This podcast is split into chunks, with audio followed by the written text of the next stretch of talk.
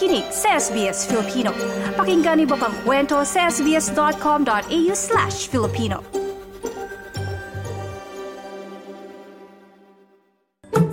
Usapang Parental Usapang Parental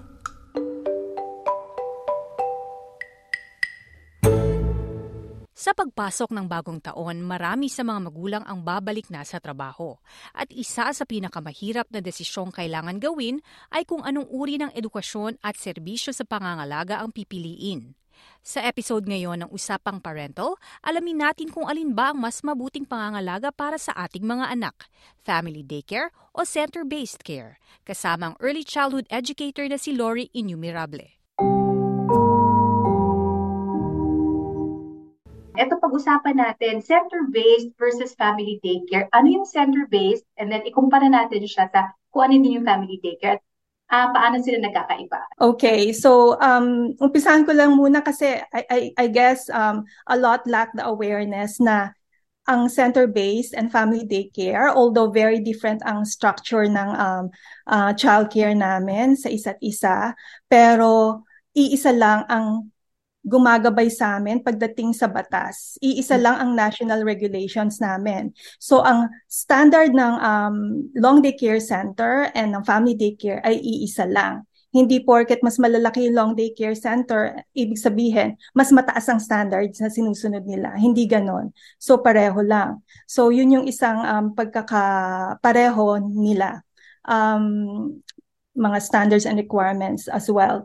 Ang pagkakaiba um, Claudette, long day care center, usually mataas ang numbers of kids. So, um, very common from 60, 60 placements, 60 places to mga 120. Depende. Nandyan, nandyan kadami ang, ang bata. But of course, meron din silang sinusunod na staff to children ratio.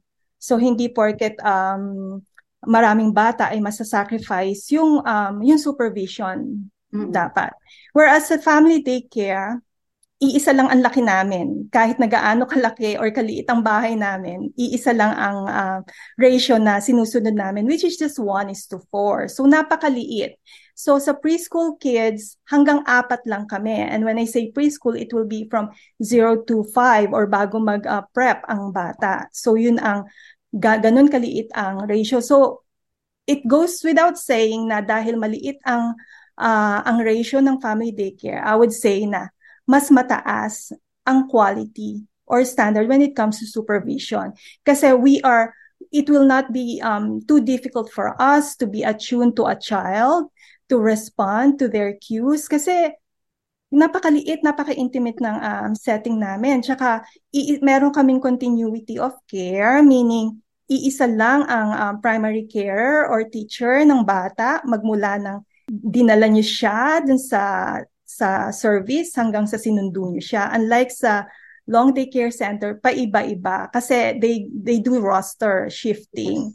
So, yung yung ano, yung uh, relationship ng bata, I guess talagang mas solid or mas intense mm-hmm. sa family daycare kasi talaga ibang klase yung bond. Kaya rin nahihirapan akong iwanan yung family daycare because I really do love the relationships that I build with not only the children but with the parents and the families as well na kahit wala na sa akin. Um, kasi talagang maano, um, very deep ang nagiging um, emotional investment namin sa isa't isa because kami-kami lang talaga whereas as opposed to um long daycare nga, um, may, may shift work pa, pa iba-iba ng ano. And I guess of course the space, of course uh, mas malaki ang space ng uh, ng um, long daycare versus sa family daycare but to be honest, depende rin talaga kasi kung apat na bata, mas mala- mas maliit nga yung space, let's say yung backyard, pero kung aapat lang naman ang gagamit, baka in a square, meron ni kasi kaming minimit na parang size per child na uh, per square meter, ganito, o uh, 3 square meters per child. So yun na ano. Whereas malaki nga yung center pero marami din naman gumagalaw. Kung yung magulang lang talaga ay appealing for them na malaki yung playground and I guess of course the better choice for them will be a long day care center. Tsaka sa long day care they do meal planning. So 100% they will provide the food for the for the children um all meals, morning, lunch and afternoon tea Whereas sa family daycare, um, case-to-case basis yan, depende sa service na ipoprovide nung, nung educator. Um, yung iba hindi, yung iba nagpo-provide din naman. So, I guess ganon. Pero qualifications ng mga educators, um, yeah, pare-pareho lang. Mhm. Uh, In terms of the cost naman, which which center is more expensive? Is it the childcare because they provide meals or is it the family daycare? Um, usually, mas mura ang family daycare. It is more common na mas mura ang family daycare kasi nga, yun, walang meals. With um, long daycare centers kasi, they charge a daily flat rate na 12 hours. So for example, they charge $150 per day. Um, that's a flat rate of usually they operate for 12 hours. So kung para sa mga 12 hours kailangan or 10 to 12 hours, those long hours, I guess dun pumapasok na mas mura ang long daycare center. Pero kasi ang family daycare, like for myself, ang service ko, I only work for 9 hours and um, yes, mas mababa ang daily fees nila, pero handa 9 hours lang kasi. Pero pag i-ano mo yun into um, an hourly rate, pwedeng mas magiging mas mahal ako kaysa sa long day care. Pero kung hindi mo naman kailangan ng 12 hours of care, parang feeling ko, lugi ang family sa long day care kasi you're paying for 12 hours na hindi mo naman kailangan. Whereas kung family daycare ka, you can end up really saving a lot kasi you will just be paying, usually nasa 8 to 9 hours ang minimum ng isang family daycare.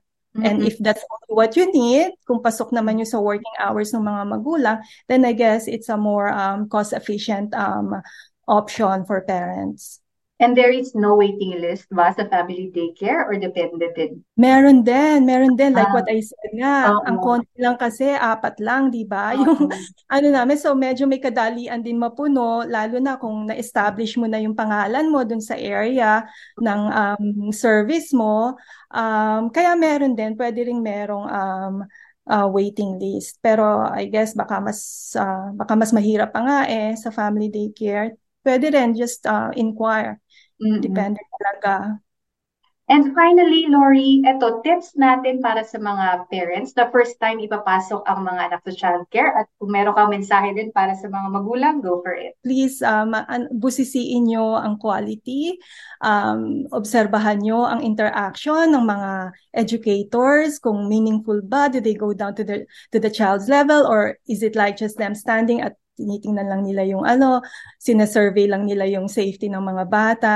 So, pakapili nyo dahil from 0 to 6 ay napaka-critical ng brain development ng mga anak natin. Alamin nyo ang ah, mga guiding principles teach sa, sa kanilang mga teaching practices. Ah, i-appreciate nyo rin um, ang trabaho namin dahil talagang hindi rin madali ang um, responsibilidad namin bilang mga teachers and educators. Sa araw-araw na pakikitungo sa mga sa mga anak nyo. So in saying that as well, um, I will also uh, recommend na lawakan rin ang um, pag-iisip at gawing realistic ang expectations natin sa serbisyong binibigay ng mga ng mga early childhood settings. Kasi syempre maraming bata. So meron kasi ako mga pwedeng na-encounter ng mga parents na masyadong mataas rin ang standard na minsan isipin nyo rin na mar- maraming bata na kailangan tuunan ng pansin kung ba't hindi minsan na ibibigay yung kunwari sinundo na medyo madumi ang damit, ganyan. Um, we are just all doing our best um, to provide the best possible care for your child. Lori, thank you very much. And I want to say that I really appreciate all the educators. Kasi nga, parang sabi nga nila as a parent, um, you need a village to raise your child. Hindi mo kayang mag-isa lang. So we need educators and teachers like you to help us kumbaga hone our children. So salamat sa oras. Masaya ako na nakapag-contribute ako ng konti kong kaalaman. Usapang Parental. Usapang Parental.